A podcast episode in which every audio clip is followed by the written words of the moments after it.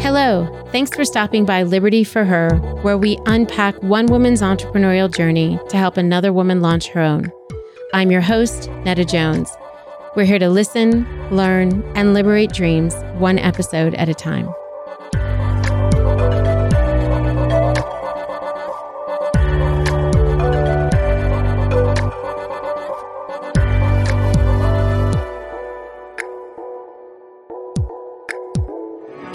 Well, hello there, Liberty listeners. Welcome to another episode of Liberty for Her. And today we are thrilled to have Lindsay McCormick of Bite with us. You guys are in for a treat. Not only are you going to hear her story of how she launched Bite, but you're also going to learn a little bit more than you thought you might need to know about toothpaste, but you'll be so glad that you did.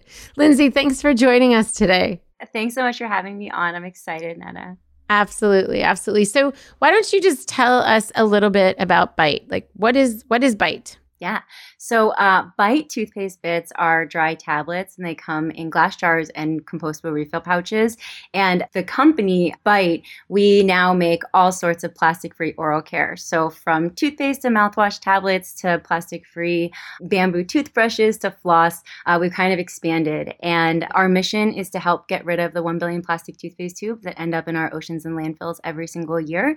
And I started in a living room in 2017. And since then, we've now grown to, you know, where we were one of Business Insider's um, 22 inventions to saving the world. And I was one of Fast Company's most creative people in business. And now we actually just uh, got a accolade that I was like, wow, that's pretty amazing, especially where we came from.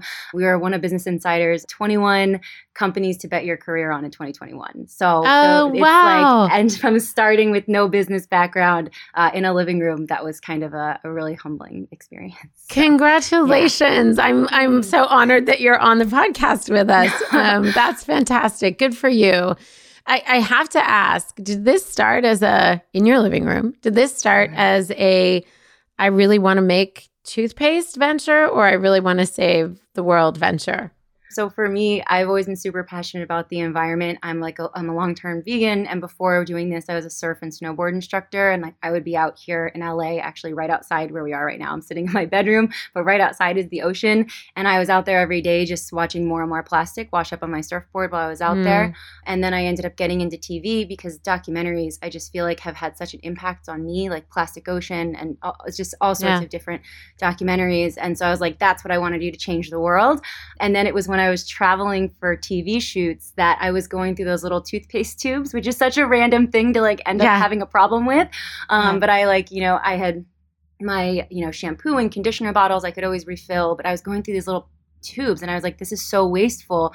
So I started looking for alternatives and there was nothing out there that I could use. And I didn't have a dentist or chemistry background and so I started looking into like what is toothpaste? Why is it in a tube? Sorry, my little dog's with me. No, that's okay. It's, it's COVID. It's what we do. Exactly. I get it. You'll see one of my three kids at, at any moment, yeah. I'm sure. Yeah. Love it. You know, and it just seemed it I just started looking into, you know, why is toothpaste the way that it is and what else could it be made from? So I started yeah. talking to dentists dentists and dental hygienists. And then I was like, let's make a tablet. And so, you know, there were already some tablets on the market, but they were either in plastic. And then through mm. that, I started realizing all of the ingredients that I was like, wait a minute, like I don't even use that in my shampoo and I'm putting it in my mouth, you know? Right. And so I started being like, what's a more natural product that I could use that's still safe and effective? And so that's how it all started. And it was, it was a hobby that became an obsession, you know, because it was, it was started with a question of like why and like what could I use from my life that would be better. Yeah. And then it was like, why are people doing it this way? And like, wh- like how are we all just been like, yeah, this makes sense. Like, just put a paste with a bunch of preservatives and artificial flavors, and that's cool, you know. And so it was like, okay, so now, what would it be if it was better? And then I started like buying different ingredients and doing more research. And then it's kind of that like sunk cost. Well, like, well, now I did, I already did this much. Now I should do this yeah. much more ended up buying a tableting machine to make it for myself. And then once that's I bought thing? the machine, a tableting machine is a thing. Okay, so I had to learn about knew? this. So I had set my toaster oven on fire. It all started with I was like, I'm gonna make these little like toothpaste balls, right? So Right. I'm gonna like make it, you know, but instead of using water and paste, we have to use all these preservatives. I'm gonna put coconut oil in it, and I'm gonna put powder in it, and I'm gonna bake it in my oven like slowly, and try to make these like hard balls that could go in a glass jar that could then Yeah. be refillable, illuminating plastic. Well, that didn't work. Set the toaster oven on fire, and I was like, hmm, I think I might finally have to do tablets, and so I had to figure out how to how like how do like tableting machines are gigantic they're hundreds of thousands of dollars like when you're Yeah. you know using these manufacturers so i was like how do you make a tablet in your house and so i actually i was like who makes tablets in their houses and i was like I mean, drug dealers do, like they Yeah. do. So I actually spent like an insane amount of time on Reddit looking up Yeah. like how you make drugs because I was like, that is going to be how I make it. Because those people, you're making tablets in your house. So I was like, that's how I can make a tablet in my house. And I actually had to get vetted by the DEA to buy the machine that I bought. And they were like, what's the purpose of this machine? And I was like, organic toothpaste tablets. they were like, They're like, good Yeah. one. Good one. Sure it Exactly. is. That's exactly- That's exactly it. So then it was like then, and that machine, I remember at the time it was like so expensive. It was a thousand dollars, and I was like, this has really gotten real, right? Like I, Yeah. this was like a hobby that now I'm spending a thousand dollars on on this machinery, like getting vetted, and so I was like, well, now I'm gonna sell it. Right, because now it's like I want to make my money back from it. I figured my parents and some friends and some people would be into it the way that Yeah. I was Yeah. um, I'm gonna make like an Etsy shop and I'm just gonna sell this thing. So it started on Etsy, quickly went into Shopify because and this was like in 2017, so Shopify Yeah. was still like kind of new. Yeah. And uh yeah, so that's that's and then once it got on Shopify, it was kind of that was it. Done. So Did it go viral? Was it sort of like a few people got a hold of it and it was the answer to all their toothpaste woes or or did you guys did you guys spend some energy in marketing and promoting it? so it started i mean for a year it i had done $6000 in sales for an entire year and that was Yeah. like great for me like that was Yeah. like this is amazing um because you know i again like a lot of my friends were active in the vegan community and the low waste community and zero waste community and Mhm. this was you know in 2017 where like zero waste was not a thing plant based i don't think that word had even gotten around so like these were still very niche communities and products were not necessarily being made for them right and so and it just happened to be who i was. And so when i started making these things my friends who were vegan bloggers and, and low waste bloggers started writing about it because they were like this solves our problem. And so it was like these micro i mean like literally like my friends they had like a few thousand followers um Sure. but they were exactly who my customer was. Yep. and so that's kind of how it all started. And then um, from those blogs women's health a year later had reached out to me and was like hey we love featuring female founded business. Like at the time they were making like i mean they were making videos on female founded businesses all the time. Yeah. and they were like could you send us some footage of you you know like talking about your business maybe like making your toothpaste tablets and like we'll tr- we'll make a video for you and put it up. Like give us the rights and we'll put it up. And i was like okay and so it Okay, was if you insist. yeah it's like yes i will sign anything for you Yeah. um, and so and so it was like this was still very much a hobby like my boyfriend who had done the branding for the website uh, for my Yeah. birthday actually the website when i was doing it looked terrible and He's then like, he- let me fix that. He was he, he was your Kanye. If you were Kim, he was your Kanye with the the dressing advice. Yeah. Okay. That's exactly yeah. He was like, "This is a reflect. Like this is embarrassing. this is a reflection on me as your boyfriend." right. Uh, and so you know, he he- he dug in and he did like an amazing, uh, just like a great job, you know, and like and so it's beautiful. he Is has- he who's he's still it- like I mean, it's all- beautiful. Your Yeah. site is beautiful. Actually, have it Thank up in the corner of the screen right now. Yeah, it's great. Yeah, and so uh, thank you. And he, I mean, he works so hard. He, he still like codes every every little pixel on that site is him. So, you know, he had um he had redone the branding and the site for my birthday, and so now it like I kind of had this like badass site. And then Women's Health was like, "Will you send us these videos?" And like literally shot them on my iPhone at six in the morning before leaving for a TV shoot because I was flying. Like I didn't really even have makeup on my hair. It was like it was not good but I didn't think this was, I didn't think anything was going to happen. And then a few weeks later, they didn't even tell me that they had posted the video. They posted it. But I didn't know that. And I was sitting at home and my phone started going insane, like just like oh blinging off. And I was like, what has happened? I thought I was being hacked. Um, but really, the video had gone up and gone insane viral like more than they like they emailed me after and they were just like we had no idea this was going to happen like we did not know um and so it just it ended up getting like 2 million views in the first oh my like gosh. day up yeah and i went from wow. $6000 in sales to 200000 in like a week yeah. oh my gosh. Yeah. Wow. Were you? Did you have another job at the time? You said you were oh, going. Oh, yeah. You were flying somewhere. I was full time on TV. Yeah, like oh not on TV, gosh. behind the camera. Yeah, behind. I was a producer, wow. and so literally this was happening. And I was in LA when that happened, but I had to leave for a shoot like two days later. And I was just like, oh my God. And so I was still making these things in my living room. Like we immediately sold out, right? Immediately sold out. We were back ordered for months. And it was like, oh my gosh, okay, like we have a business. This resonates. Like I needed, I had to get business insurance. You know what I'm saying? Like I didn't have business yeah. insurance. I was like, this is like yeah. a real. It just got real. real it just got real. Yeah. yeah. Yeah. And so it was, I actually stayed at my job in TV, and I'd love to kind of get into this too, but I stayed at my job in TV way longer than I feel like anyone else would have in that situation and i but then finally after about two months i i had quit because i wanted to find the right person i wanted to make sure i didn't leave them in the lurch like this was right. not supposed to happen i didn't expect this to happen and so right. you know you don't even though there might be you know one day you have a fantasy of being like peace i'm done i'm, I'm quitting yeah. It's like when it yeah. actually gets to it you're like i don't want to leave you in a bad spot you know and so yeah. it was a totally different thing and then from after that my boyfriend and i have been full-time on Bite ever since Oh my gosh. oh my gosh. What do you think it was I mean, it obviously surprised the publication too. What do you think it was about the video? Do you think it was you as a female founder? Do you think it was your passion for this thing? Do you think it was the physical product that they saw and they were like, oh, that's really cool. That answers a need? I think it was, I, I think it was the right product at the right time with the mm-hmm. right mission.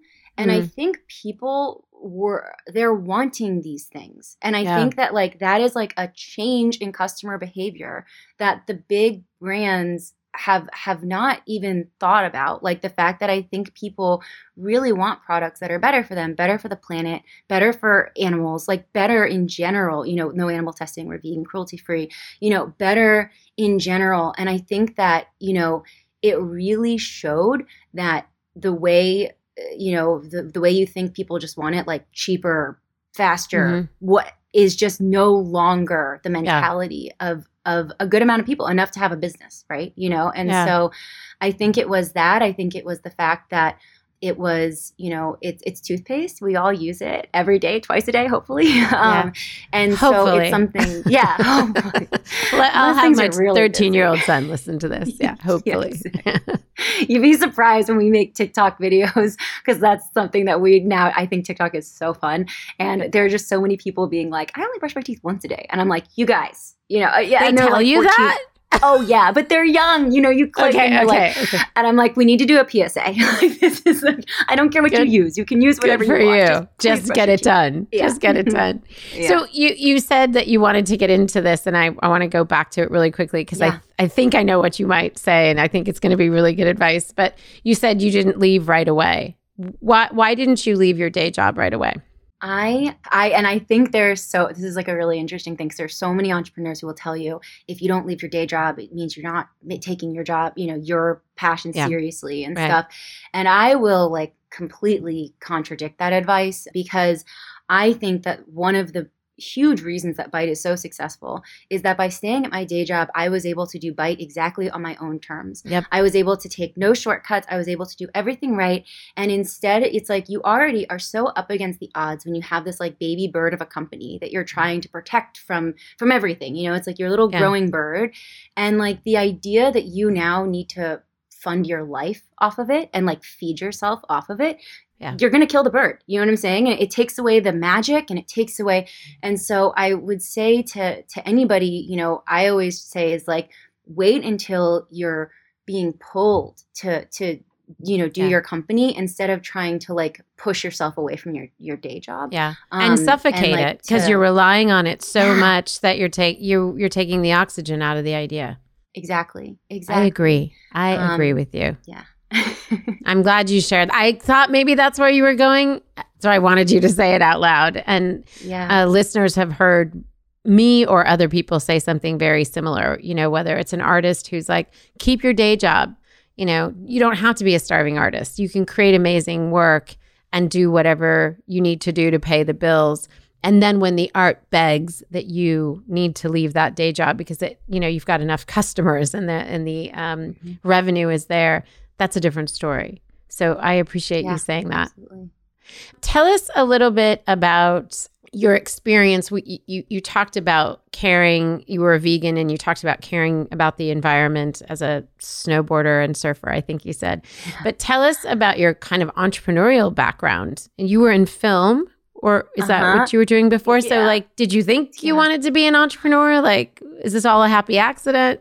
definite happy accident. I wanted to be a documentary filmmaker, you know, and I I love yeah. content. I I I love that the fact that we started from a video because I'm like, wow, that is so fitting just because I, I think content is so powerful and important. Mm-hmm. And it's a really big part of what we do. Like, we kind of tackle these big, complex problems where you know, we are more expensive than other conventional toothpaste. We do have a lot of education that we need to be able to, you know, a lot of messaging we need to be able to communicate to our customers. And I, I really valued being transparent, being able to do that.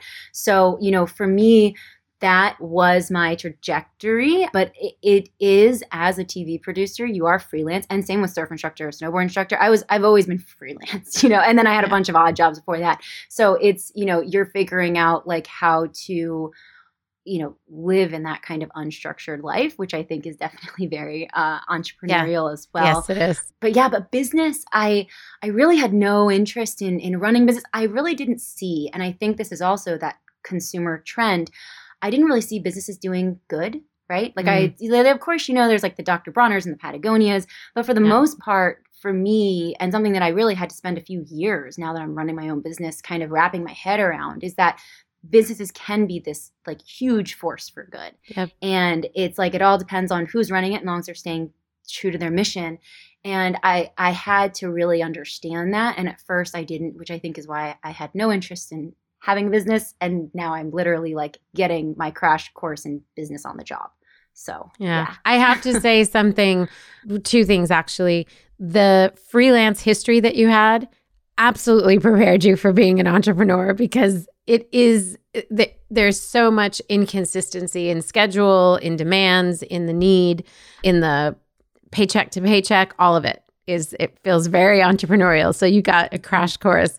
But also I said had a happy accident and I want to say I only meant that in terms of you had no intention of being uh, an entrepreneur. There are no successful entrepreneurs that happen on accident. It's a lot no, of hard work. It's a lot of hard work. So I wanted I wanted to make sure I got that in. You talked about kind of how you came to this by, you know, both seeing the need, seeing the waste, really, and then trying to solve for that given your your passions and and what you cared about. Did you know that that you were going to bring this together in a D2C model? Like it's so specific. Did you cuz you could have made toothpaste and gone to a trade show and sold it in, you know, local health food markets or whatever. Why how did you decide this? that was actually the plan. So oh. it was so D2C was because I was living in LA working as a TV producer, the mm-hmm. only way I could sell my product would be online because this was like a, a night, my night job basically, right. you know, and so I could build that while I was working. And so for me, it was D2C out of necessity. Also, something that I thought was incredibly important and something that's like one of the backbones of our brand is that we are subscription. So it is like you can buy one offs for sure. We offer that for people because not everyone wants a subscription, but the whole idea is to kind of is to minimize the amount of deliveries, minimize the amount of waste, yep. and that means you get one glass bottle that you keep on refilling. So when you look at, you know, other brands that had done it like Dollar Shave Club and it just goes to that because people don't really want to drive to a place to get you know to to get their refills um, for the most part i don't think so that was you know out of necessity but one of the main i thought you know before we went viral that my main like point of sale would actually be going to zero waste shops all over the US and mm-hmm. trying to convince them to sell my product in their shop because I was like, oh, that's, you know, so it was very much started out being, you know, now I know the word is omni channel, right? But it was going to be yeah. like, you know, selling to D2C and then also selling in retail places. But then what happened is when we went viral and like I had to get a manufa- manufacturing set up and everything. It was just like, wow, I really value this relationship with our customer. We can make changes on the fly. Like if you would have yeah. tried Bite when we first started and try it now, it tastes way better now. And that's because of our customers because they gave me feedback and they told yeah. me like we needed this and and so I was like why jeopardize that and let's keep it D2C, you know, I do think there'll be a time where we do need to take retail uh, more seriously. But right now, yeah, uh, direct to consumer or selling it, you know, just online is is where we're where well. We're plus, you get to. I mean, one of the brilliant things I think about D2C is you get to own that consumer relationship. Uh, you know, that client relationship. They really become clients, and then you can i mean i joked earlier i think before we were recording about another project you could do another vertical with makeup. But there are other things that you're learning by listening to them and what their needs are. And you could do that. You can expand based on what the need is because you've developed the relationship. You have their address. You know what they mm-hmm. like and want. You know how to deliver things to them so there's so much opportunity for growth that, you know, other things that would help the environment in a similar way. And oral care can just be the beginning uh, uh, of that. So I love that. I think that's brilliant. And it doesn't exclude you or preclude you from also including retail in that. You can you can absolutely do that and have that uh, as a part of your business.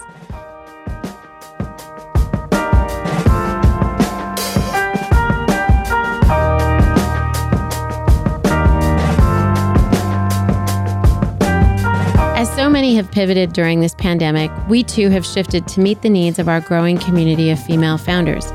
We want to use this podcast conversation as a starting point for deeper dialogue and to connect you to the resources, tools, and tips shared within these interviews.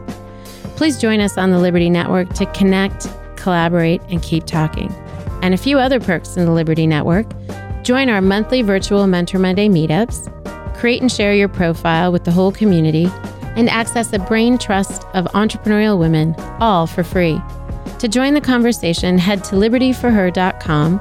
That's L I B E R T Y F O R H E R.com and click on the bar at the top of the homepage that says Join the Liberty Network.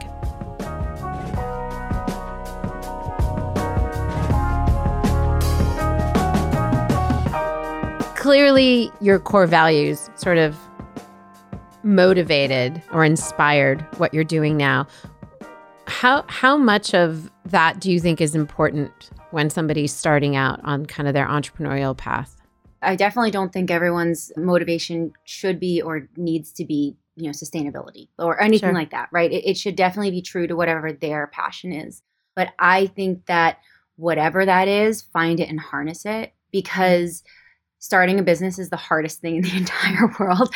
And that is what you are going to fall back on when things get really really tough. And like you know at, at the beginning it's it's so non-linear. Like you think that you're going from like you know point a to point b but what you don't really understand is that there's about 57 other points in there that you did not know were there. And you're yeah. zigzagging back and forth and taking step back and take you know and you're you're kind of all over the place just to get to where you think is just so close what gets me through it is, you know, watching Plastic Ocean or going for a walk on the beach and picking up some trash. Something that where I'm like, this is why I'm doing this. Okay, this is what get back and get to work. And so whether you're, you know, trying to empower women or trying it, it whatever your passion is, yeah, you it has to be beyond like being successful in money because like you yeah. can be way more successful, make way more money working for someone else, you know. And so it's true. It's finding that and that becomes your superpower. And that kind of gives you the strength when things get really tough to just be like, nope, got to just keep powering through because this is bigger than you know my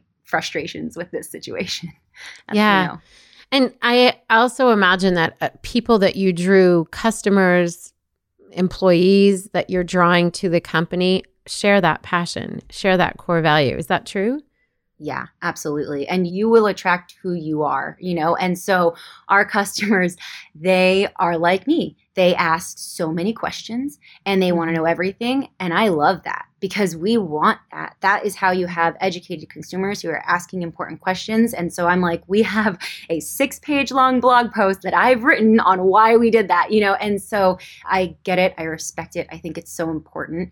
And it, it's like that's also kind of why you can't fake it because mm. you're going to attract more of it. And if you're faking it or trying to hide anything, like there, it's, it's, I just couldn't imagine that hanging over your head trying to like function like while you're yeah well and th- now your customer you know? knows more than you do if you're not authentic to right like they're going to be like right. why are you using these products or why you're right. saying that this is so great but your delivery of the refill is in a plastic container right. or what you know whatever yeah so yeah. you I have mean, to be true to it yeah. And we're not, and like the thing is too, is like we're not perfect and we're constantly evolving. And I love our customers for that. Like one of the things that, you know, we first we were using like an eco cert palm oil in our products. And mm-hmm. our customer is like me. So they want to know why. What are the certificate? How do you know? And I was like, and at first I was like, wow, man, like, why are they really like, that's a, it's eco cert. What do you want from me? You know, and then I yeah. looked at it and I was just like,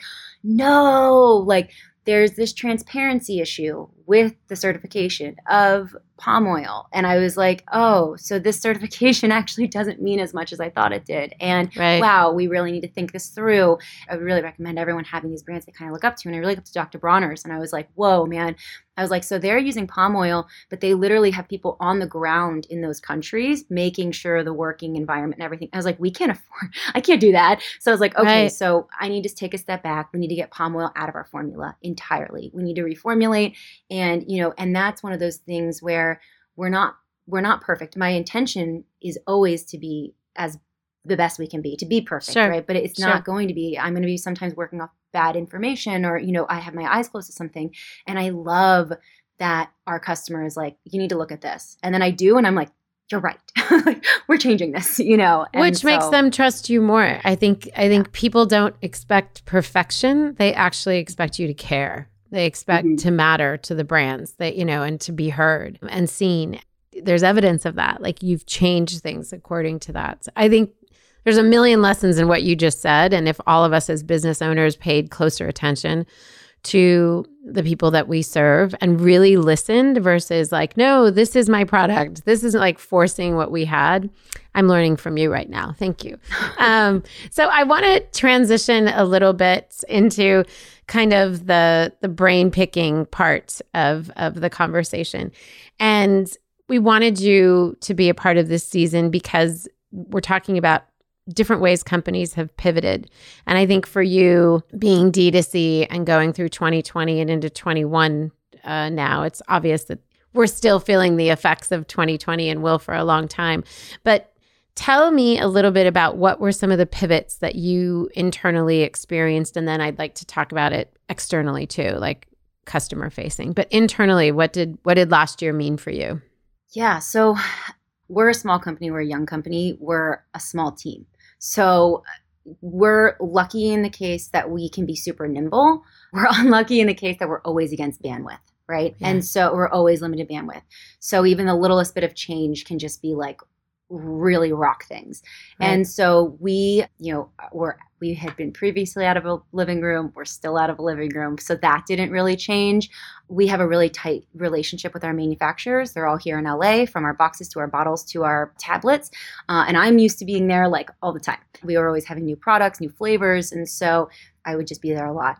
That obviously has not happened since COVID. So like I have I've been I have not I'm not even allowed in the facilities, you know, which is crazy for me I'm a little bit of a control freak. But you know, they're doing a great job and they're keeping everything safe. So for me, that has been definitely a little bit of a change.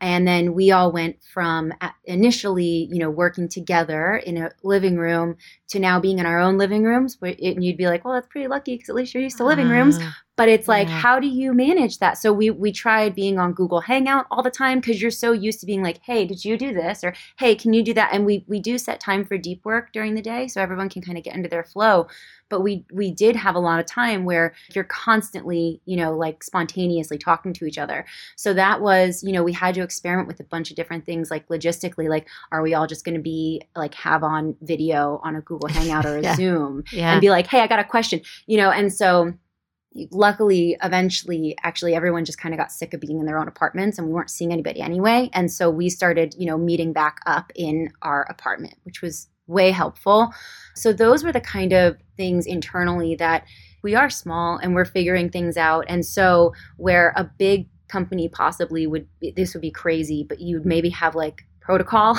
or like yeah. possibly like somebody else to deal with it. It's like yeah. me Googling like how to, you know, coach an online workforce. You know, I mean, like, what am I doing? Yeah. Um, so that was, you know, a lot of Google. And then what we also do is like we have a background in now formulation. Like we we formulated quite a few products now.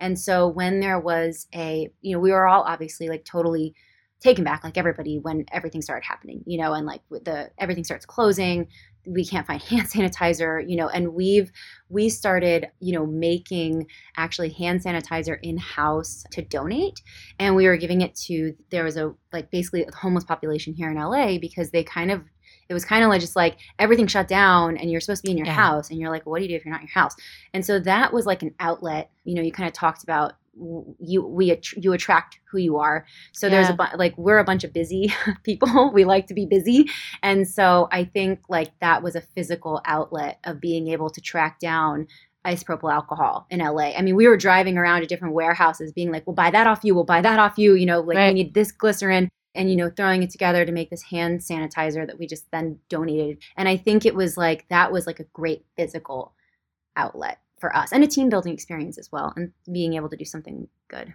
yeah so.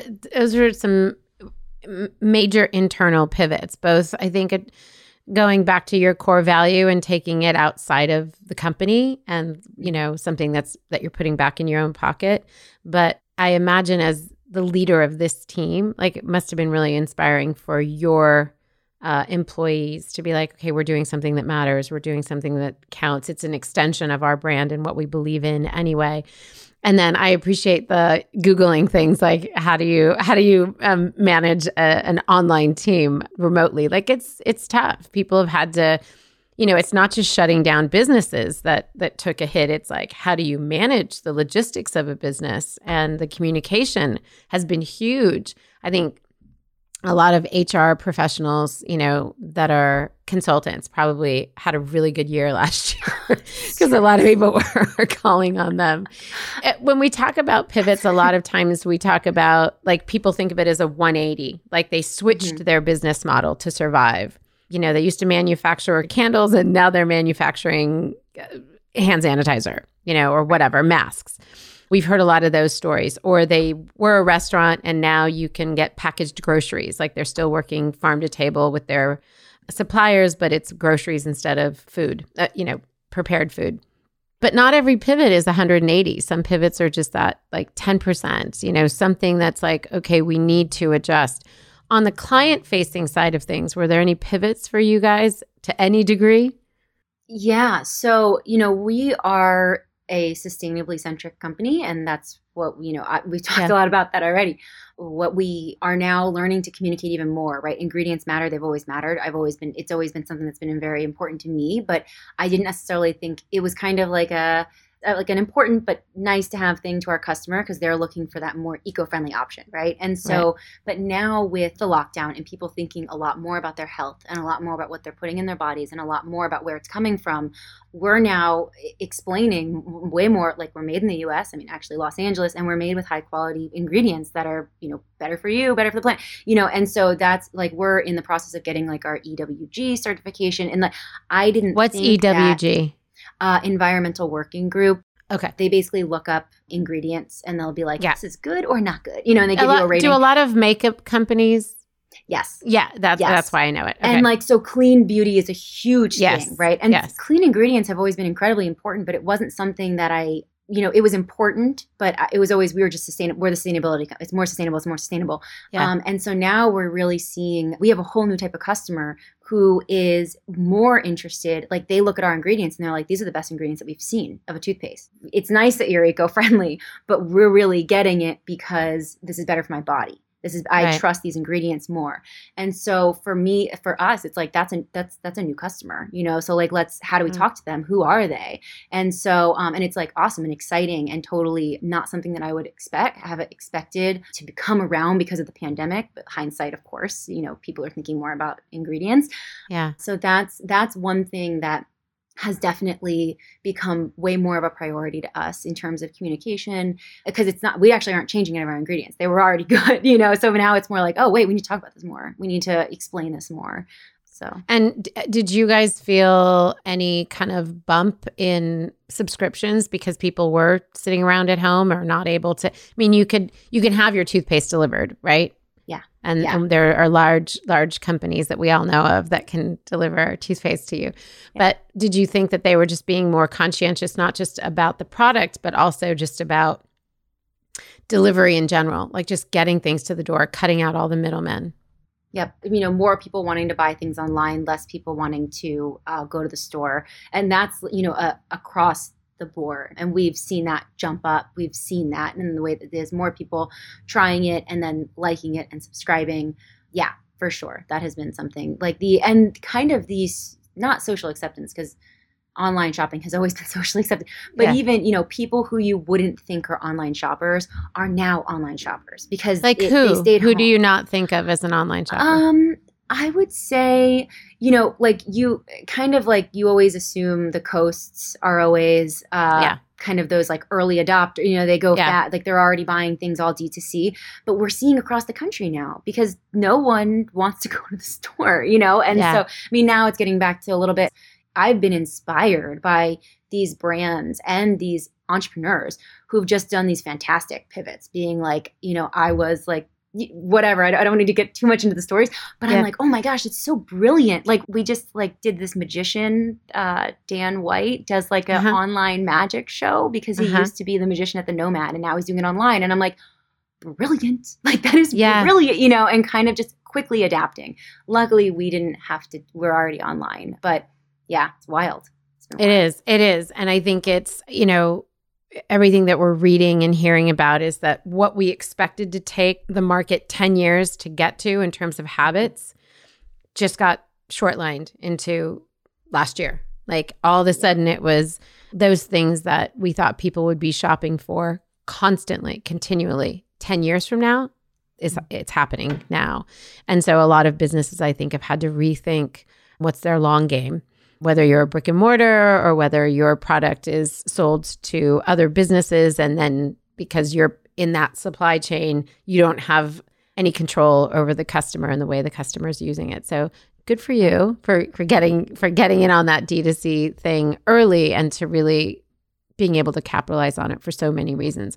So, I don't want to end this without asking you for sort of one piece of entrepreneurial advice that you would like our listeners to take away from you, whether it's from your experience, from pivoting, from core values, anything, or anything that I didn't mention. Like, what's something you want to leave them with? Okay.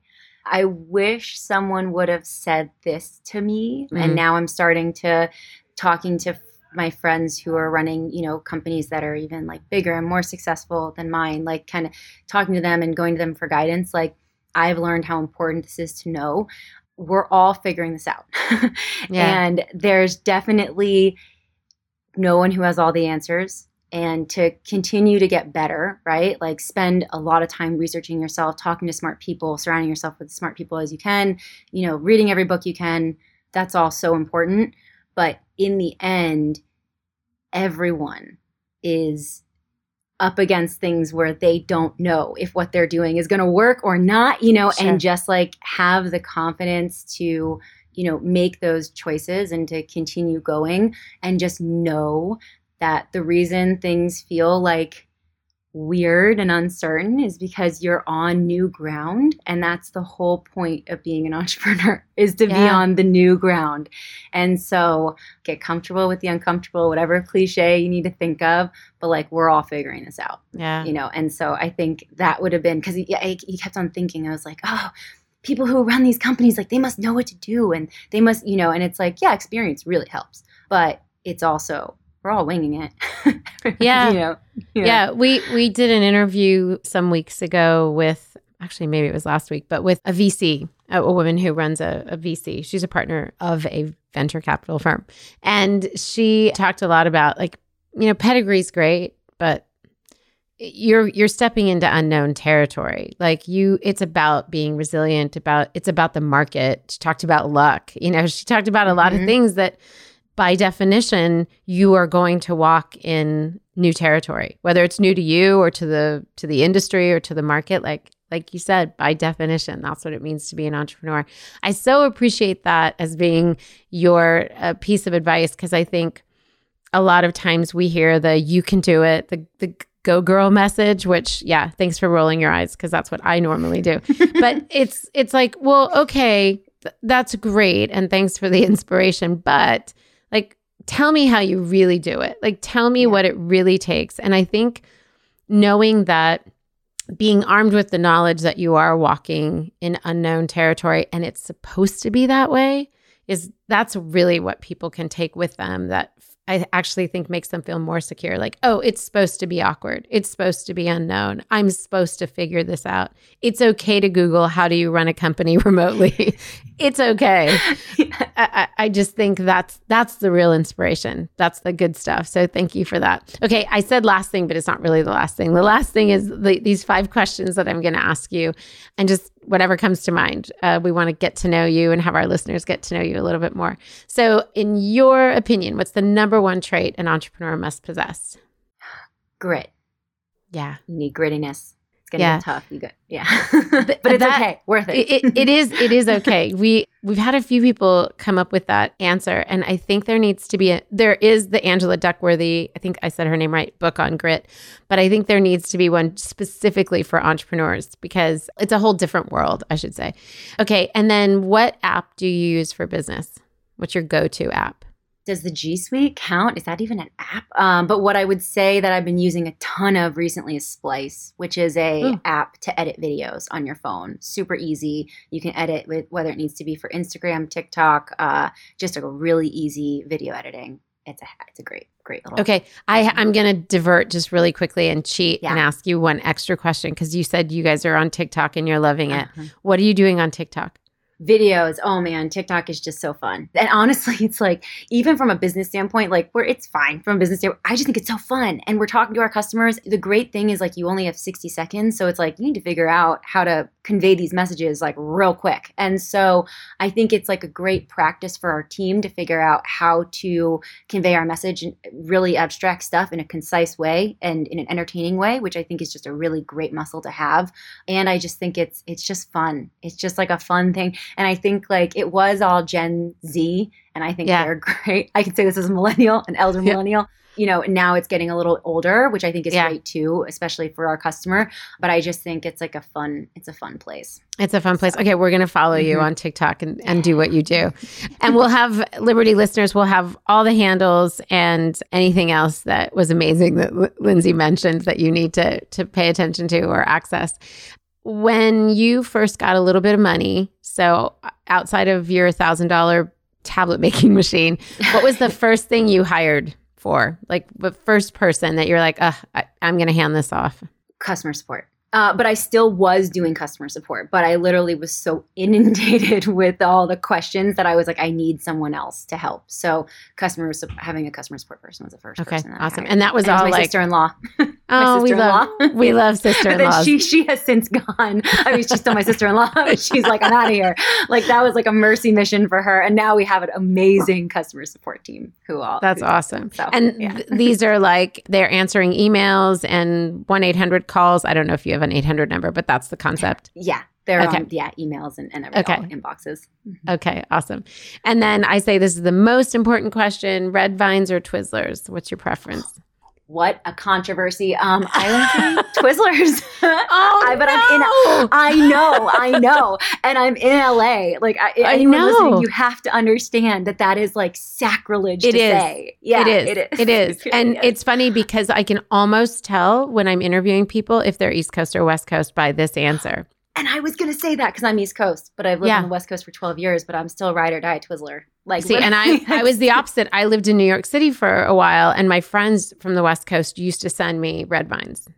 Love to, it. Yeah, because I I'd go to the movies and I was like, that's like not having popcorn. Like I didn't understand. So, that's so because I would be on set and like I don't know if you know because like it every TV set you will be on in Los Angeles there are gigantic barrels sure. of red vine. No doubt. And I was like, what is this bootleg Twizzler? I'm like, this is not. I was like, where? And they were like, no, this is. This it's is the other way around. Red yeah. vines, and I was like, yeah. oh, all right. I do like them now. I, they have grown. Up. Okay, good, good, yeah. good, good, good. There's an old SNL skit with Andy Samberg, and I can't remember. I feel bad who the other guy is, but they're doing um, it's a parody rap about Lord of the Rings. I can't remember what it was about now. That's terrible. But in it is Magnolia cupcakes and Twizzlers. And then the guy, the other guy is like, no, on the West Coast, like it's sprinkles and um and red vines. It's red hilarious. Vines. Anyway, anyway, that's awesome. Yeah, I, this so fast five is not going fast. Sorry. You let um, me know if you need some red vines. I'm happy to send them your way.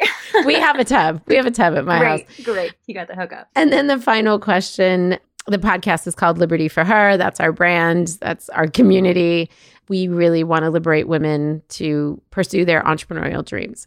What does it mean when you hear the word liberty? What does it mean for you, Lindsay?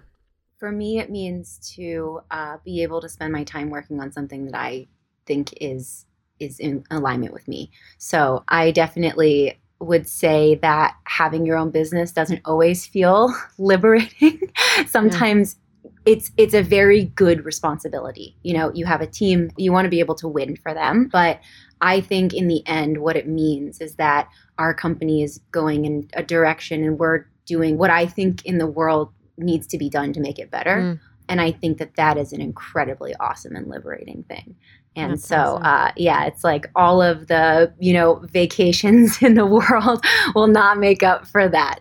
Anybody who's starting their business, if it feels like, man, I'm, I'm becoming like a workaholic or what it's like, that's the beginning of a business and that's okay. I'm still mm. there. And for me, the the freedom of that is being able to create something that I just it's doing what I what the good that I want to do in the world. So yeah. Thank you for that answer. thank you for the good that you're doing in the world, and thank you. Oh, for I, now that I said no. it, I'm like, oh crap! That's like no, no. I said it. like, I said it. I, I, said it. But uh, it's not. It's not just. I mean, it it is. You can say it's just toothpaste, but everything mm-hmm. we're doing is just something, right? It's the collective good and how it impacts the world, and we appreciate it so much. Yeah, and thank, thank you. you. for coming on and talking with us and um, letting us pick your brain and telling your story. I really appreciate it. And it's so nice to get to know you. Yeah, so nice to get to know you too. And thanks for doing this. We need more awesome female entrepreneurs. Yes, we, we do. We got, yes, we yeah. do. We're working on it. We're doing our part. We're doing our part. So, Liberty listeners, thank you for listening. Thanks for taking an hour of your day to hang out with Lindsay and I. And I'm sure that uh, her wisdom and her experience inspired you. And until next week, we'll talk again soon. Bye.